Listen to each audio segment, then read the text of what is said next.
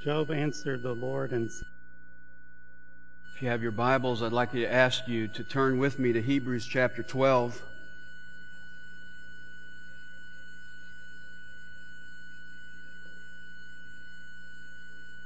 Difficulties and suffering and trials are a fact of life, but how we respond to them is our choice.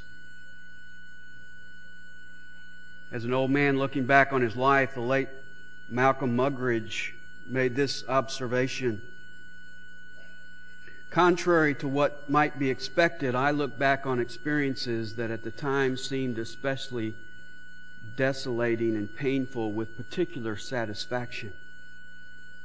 Indeed, everything I have learned, everything that has truly enhanced and enlightened my exist- existence, has been through affliction and not through happiness.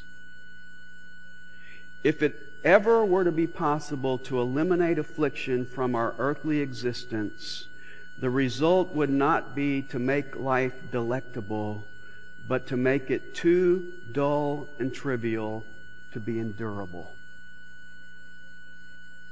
By way of contrast, media mogul Ted Turner, who has described himself publicly at times as either an atheist or an agnostic, was raised in a church going home. In fact, he has sarcastically said, I was born again seven times, so one of them is bound to take. But when his sister got a form of lupus and suffered terribly before finally dying, Turner got bitter and turned away from God. And today he is openly hostile to Christianity, calling it a religion for losers. And in a recent interview, he was still asking that same question How could God let my sister suffer so much? It's obvious that Malcolm Muggeridge grew better through his trials. Ted Turner grew bitter. Now, I'll grant to you that it's difficult to understand how God can be both good and omnipotent. It's hard to understand how God can be all good and all powerful and still allow suffering to take place in the world. To resolve that, some people say, well, he's, he's good, he's just really not all powerful, so he's really good, he's just doing the best he can, he just can't change anything. That's a pretty pitiful God. Others say, well, he's all powerful, but he's really not good because if he was good, he would change things. And since he's not, we have to conclude that he's not good. Or others like Ted Turner just say he doesn't exist. But saying he doesn't exist doesn't eliminate God and it doesn't eliminate the problems. How would you answer Ted Turner's question? Or more importantly, how do you answer it when suffering comes into your life? You see, as Christians, if we're going to run with endurance the race that is set before us, we need to understand the part that suffering plays in our lives. And to help us with that, the writer in Hebrews chapter 12 moves from the analogy of a marathon in the opening verses to the analogy of a family in verses 4 to 11. And in the passage we're going to look at this morning, verses 7 to 11, he wants us to see that suffering is part of our Heavenly Father's loving discipline. And I've picked out five points that he makes about God's discipline in this passage. They're in your bulletin. You can follow along. The first is the proof of discipline in verses 7 and 8. And to get the context, I want us to back up to verse 6. It says, For those whom the Lord loves, he disciplines, and he scourges every son whom he receives. It is for discipline that you endure. God deals with you as with sons, for what son is there whom his father does not discipline? Now, that word scourges in verse 6 is a strong word. It means to whip. And what it's telling us is that God spanks his children. And a spanking hurts. But that's what loving parents do. Proverbs 13:24 says, "He who spares his rod hates his son, but he who loves him disciplines him diligently." Proverbs 19:18 says, "Discipline your son while there is hope, and let not your soul spare for his crying." Proverbs 22:15 Foolishness is bound up in the heart of a child. The rod of discipline will remove it far from him. Proverbs 33:13 Do not hold back discipline from the child. Although you beat him with the rod, he will not die. Though he may tell you that. You shall beat him with the rod and deliver his soul from Sheol. Proverbs 29:15 The rod and reproof give wisdom, but a child who gets his own way brings shame to his mother. Discipline is an expression of your love for your children. It's true of you as a parent, and it's true of God. Trials are not a sign of God's neglect or of God's opposition. They are actually a sign of God's love. Discipline shouldn't cause me to faint with doubts. It's actually a confirmation that I am God's child. You see, if you are cruising through life, not getting any correction or any training or any discipline, guess what? Look at verse 8. But if you are without discipline, of which all have become partakers, then you are illegitimate children and not sons. If you're going through life without getting any spankings, he says you are an illegitimate child. Discipline discipline free living is not a sign of God's blessing, it's a sign of God's neglect.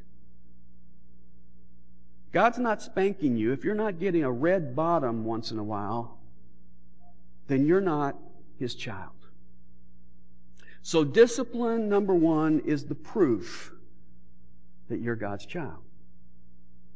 Second point, the purpose of discipline in verses 9 and 10. Notice verse 9.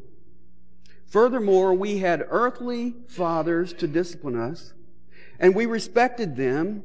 Shall we not much rather be subject to the Father of spirits and live?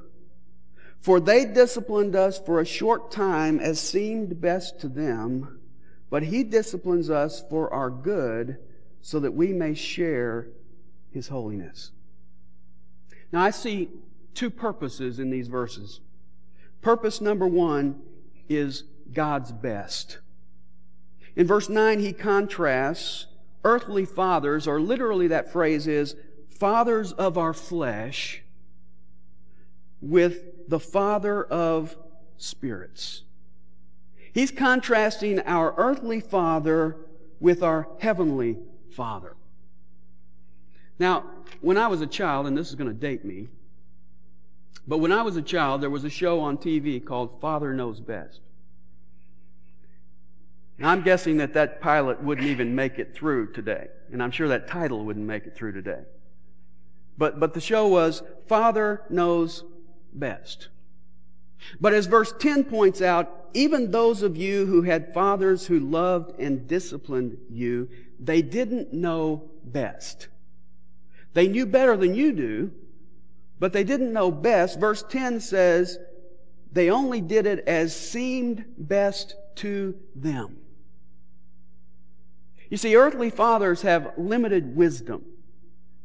They don't know their children thoroughly and perfectly. They don't know their children's thoughts and motives. But our Heavenly Father does. Good earthly fathers try to act in love, but they often fail. Have you ever disciplined your children out of anger? I have. It's more about venting and getting my frustration out than it is out of really loving them. But see, our Heavenly Father always disciplines us in love. He's never temperamental. As verse 10 says, our earthly fathers have jurisdiction over us for a short time, only during our childhood. But our Heavenly Father's authority and discipline extends over our lifetime and beyond.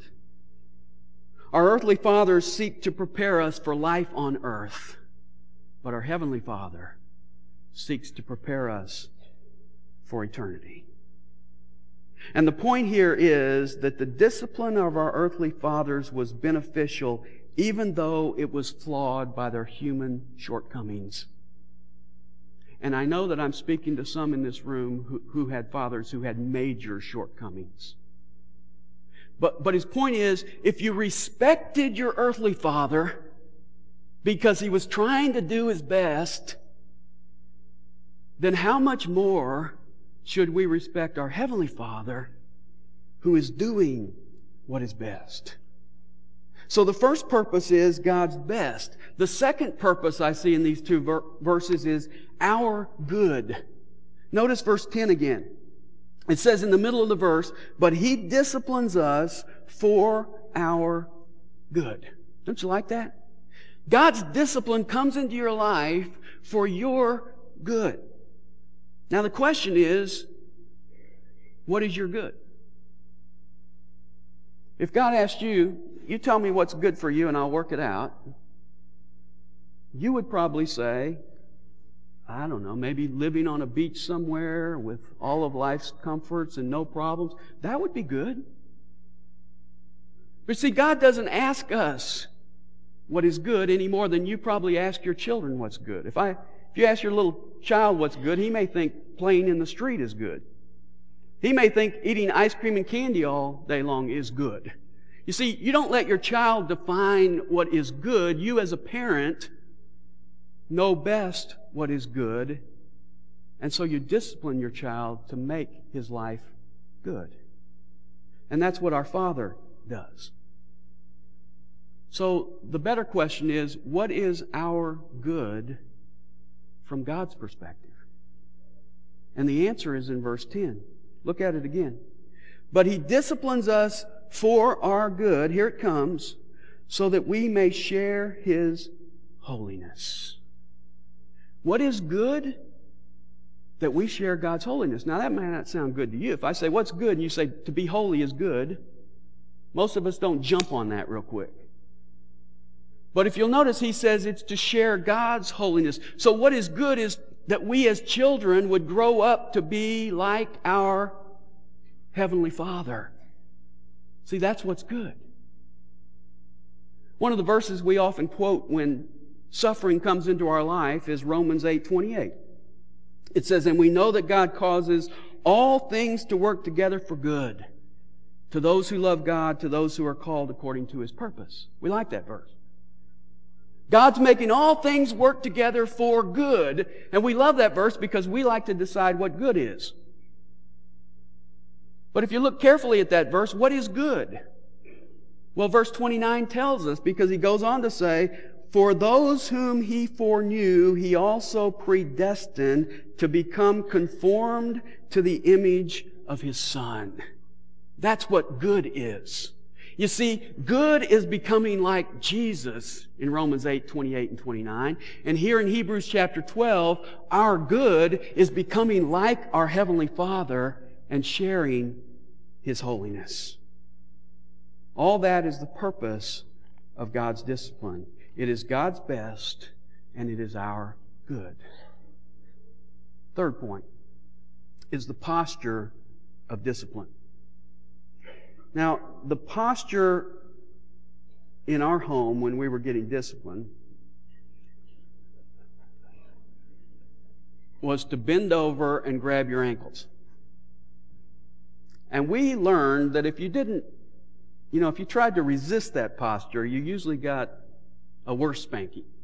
So you might as well assume the posture. Uh, I remember watching my older brother when he didn't want to assume the posture, and, and uh, is my mom here? She used to, she would be going around in circles and, and just swinging for whatever she could hit. And I learned from that, you know, it's better to assume the posture. than to just try to resist.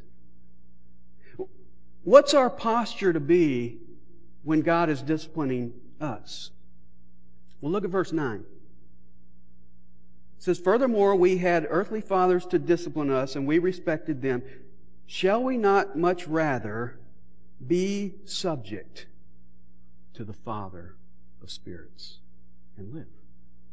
It's to be subject. That word means to be submissive. That's a word that grates on our fallen human nature. We don't like to submit.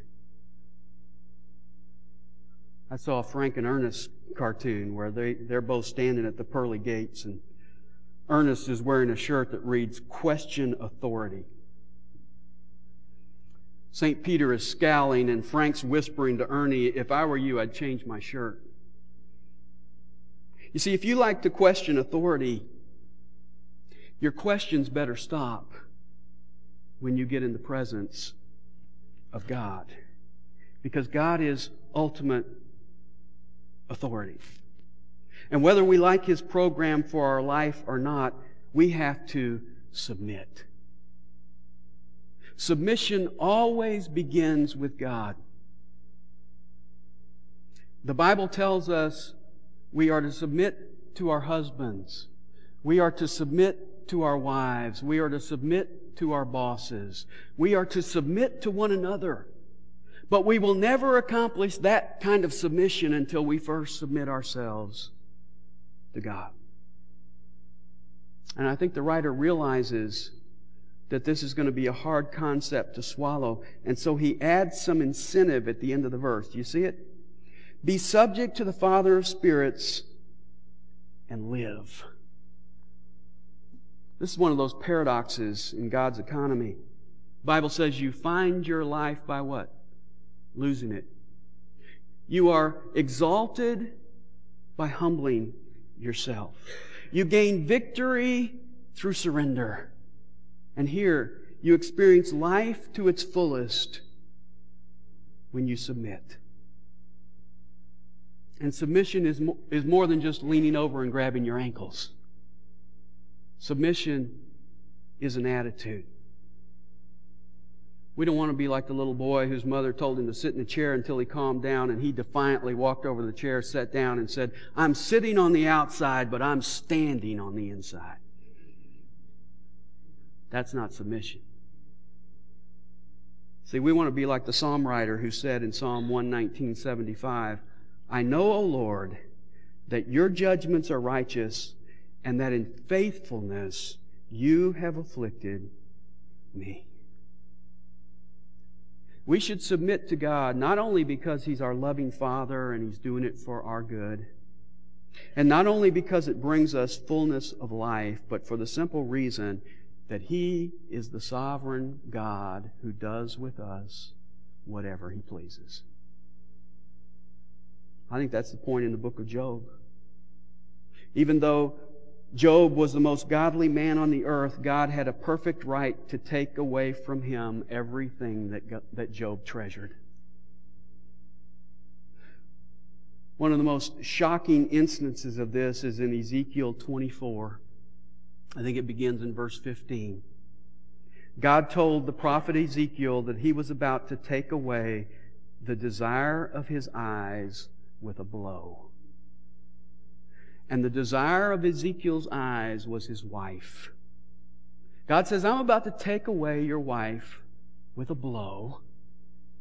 And when I do, I don't want you to mourn or weep as a spiritual object lesson to Israel.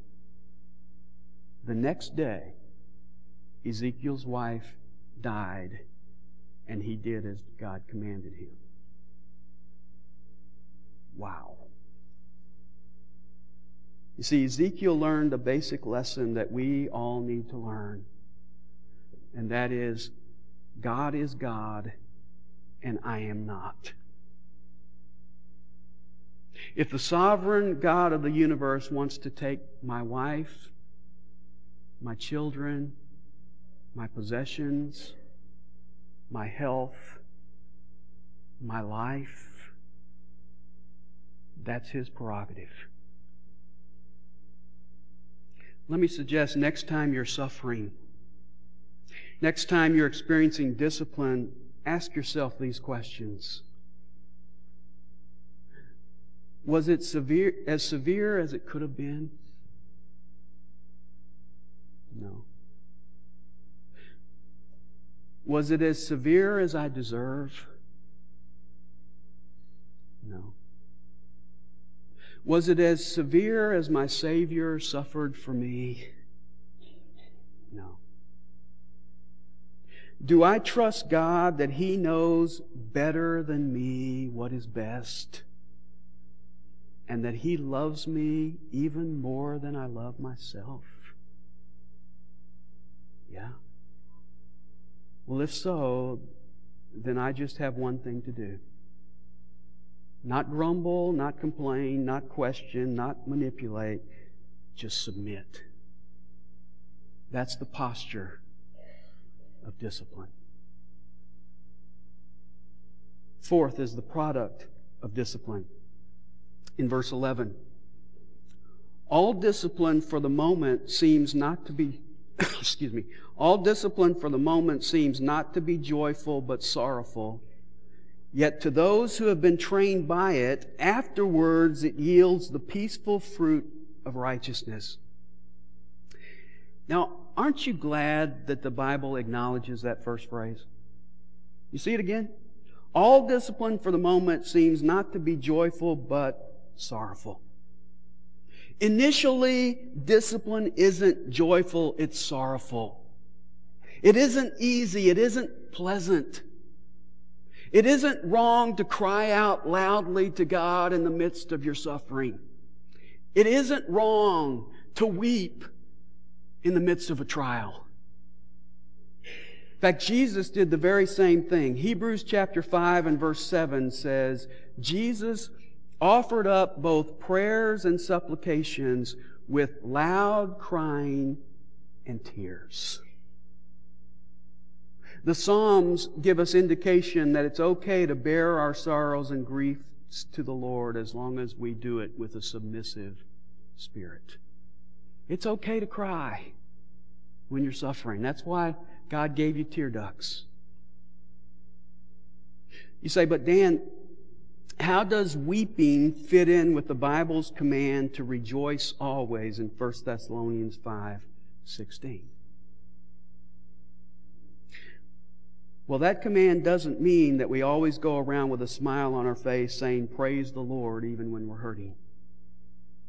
That command doesn't mean that you say you feel great even when you don't, because that's hypocrisy.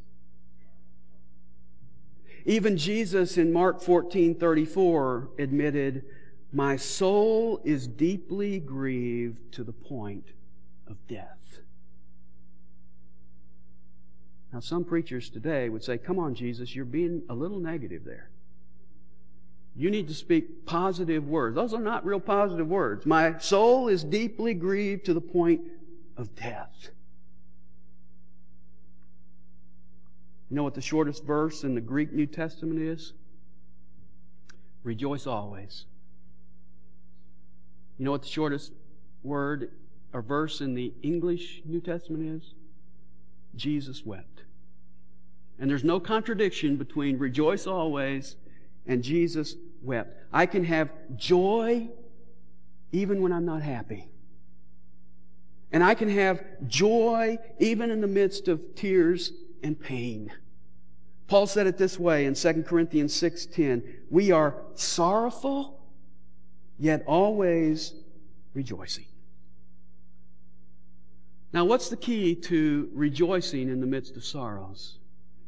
Well, the key is to focus on the product. And what's the product? We see it at the end of verse 11. Afterwards, it yields the peaceful fruit of righteousness. Now, I want, I want us to note three things about that phrase. Number one, righteousness and peace always go together. Make a note of that. You can't have true righteousness without peace, and you can't have true peace without righteousness. If you try to take a shortcut out of a trial and that shortcut involves disobedience, You may find temporary relief, but you're not going to find God's peace. Some people get in a difficult marriage situation and they say, well, I know where the solution is. I'll get a divorce and get out of this and I'll get some relief. Do they get peace? No. Because they have been disobedient. That is not a righteous choice. And righteousness and peace always go together. Second thing I want you to note the fact that righteousness is called fruit shows us that it takes time to grow. In our society, we've got instant coffee, instant oatmeal, instant photocopies, instant everything. I still haven't noticed that anybody's come up with instant fruit. And I think that's why God chooses to call righteousness fruit. Because righteousness grows slowly but surely in our lives as we submit to God's discipline. Third thing I would note fruit grows best on vines that are pruned. Vines that are pruned. And pruning can be painful. Jesus said in John 15, I am the true vine, and my Father is the vine dresser. Every branch in me that bears fruit, he prunes it so that it may bear more fruit. When discipline comes into your life, it may be as a result of the fact that you're already growing fruit faithfully for God and He wants to prune you so that He can produce more fruit in your life. Now, how does God's discipline produce the peaceful fruit of righteousness? Well, let me suggest five ways. There, there are probably many more. Number one, God's discipline produces the peaceful fruit of righteousness by correcting us when we sin. When we get out of line, God's discipline is designed to bring us back into line where that righteousness is. The psalm writer gave this testimony in Psalm 119:67. He said, "Before I was afflicted, I went astray, but now I keep your word." I was going astray until I got afflicted, and now I'm keeping your word. Why? Because God's discipline brings us back into line. Second, God's discipline produces the peaceful fruit of righteousness by uncovering hidden sins like self righteousness and pride. I don't know about you, but sometimes I'm going through life thinking I've got it all together, and then some discipline comes and it exposes some sin in my life that I didn't even know I was harboring. And those are often those kind of motives of self righteousness and pride. In fact, I think it's a human tendency to say, you know, others may commit terrible sins, but I would never do that. You ever guilty of that? Peter was that way. Night before Jesus was crucified in Mark 14, 29, he said, Even though all may fall away, I will not. These other guys are a little, little shaky. You know, they're, they're probably to bail on you, but I never will. Famous last words. What did Jesus say to him on that same night? He said, Satan has demanded permission to sift you like wheat. Peter, you're going to go into a trial this evening that's going to turn your life upside down. In fact, you're going to deny me three times before dawn. What was that trial all about? Well, it was revealing to Peter his own self righteousness and pride. Third, God's discipline produces the peaceful fruit of righteousness by helping us shift our focus from this life to eternity. Even though the Bible clearly tells us in James 4:14 that our life is just a vapor, by nature we're all too focused on this life, wouldn't you admit? And one of the way God, ways God gets our focus off of this life is that the older we get, the more our body begins to break down. And I think that's God's plan. He, the older I get, the, the more it hurts when I try to do some activity. And God's reminding me that my emphasis is not on the temporal. My emphasis should be on the eternal. Paul wrote in 2 Corinthians 4:16, "Though our outer man is decaying, yet our inner man is being renewed day by day, while we look not at the things which are seen, but at the things which are not seen, for the things which are seen are temporal, but the things which are not seen are eternal."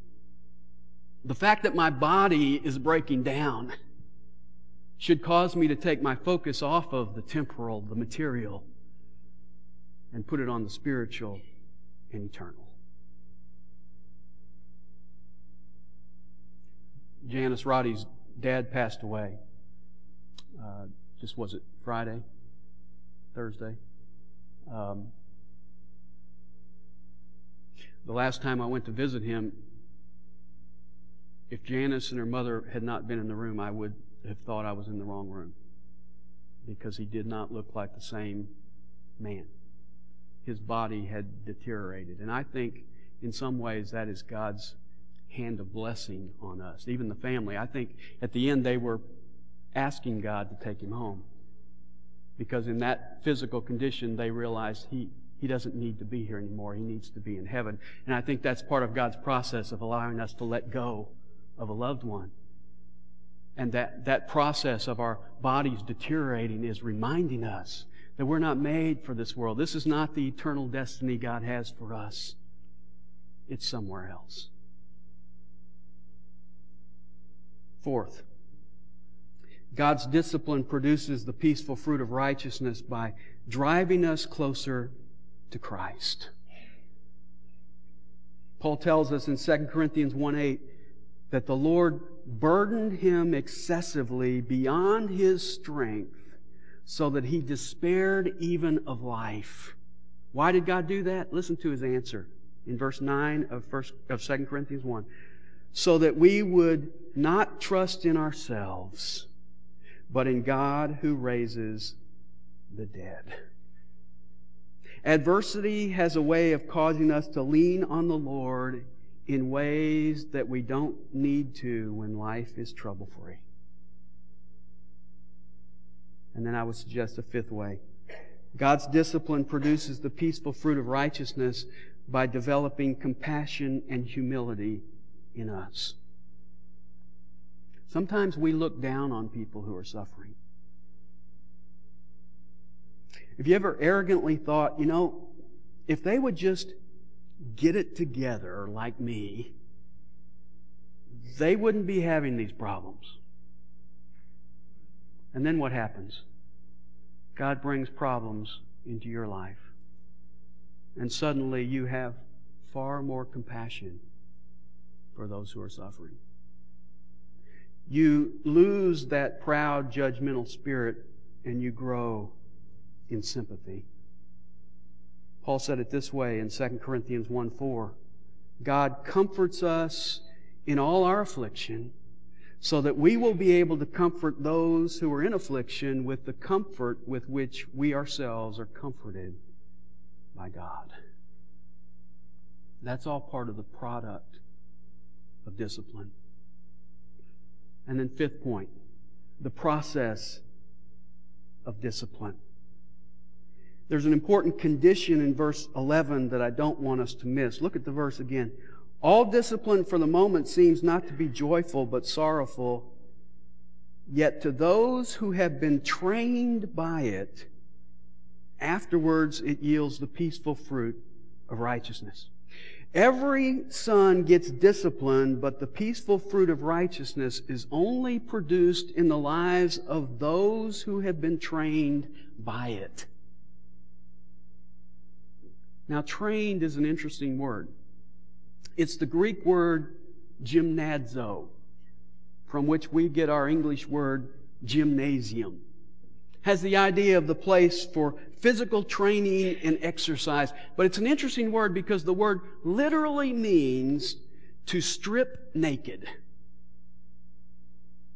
It's the word used in John 21 7 when the disciples are fishing and Jesus shows up on the beach. And it says, When Simon Peter heard that it was the Lord, he put his outer garment on, for he was stripped for work. He was gymnazo for work.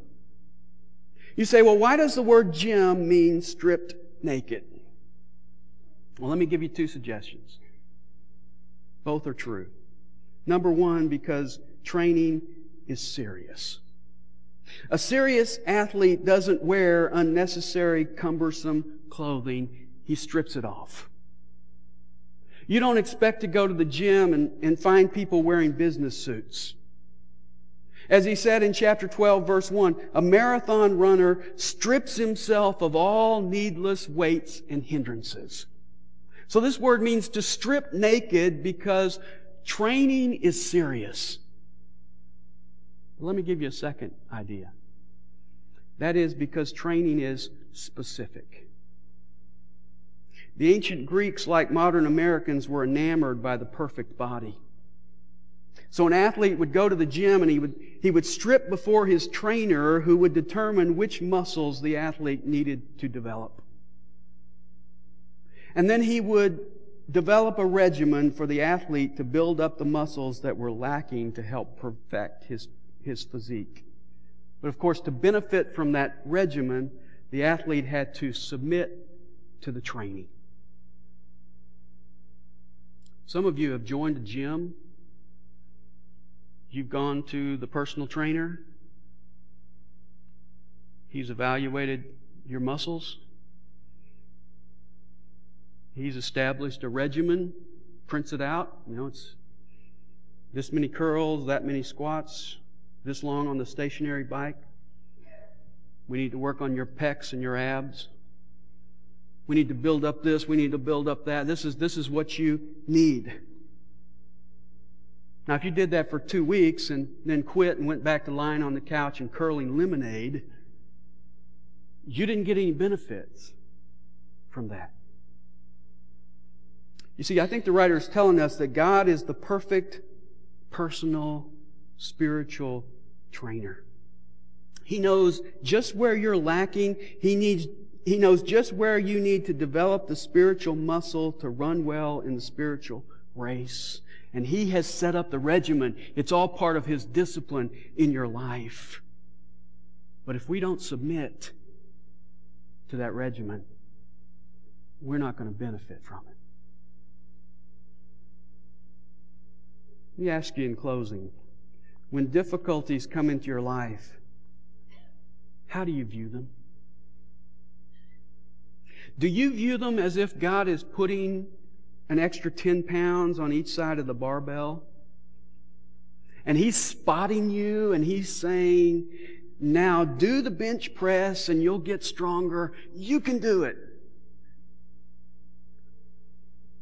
Or do you view it as if God's putting a hundred pounds on each side of the barbell and He's walking away and leaving you to be crushed underneath? Are you traumatized by trials? Or are you trained by trials? Are you becoming bitter or better? I'm going to have the praise team come back and close our service this morning.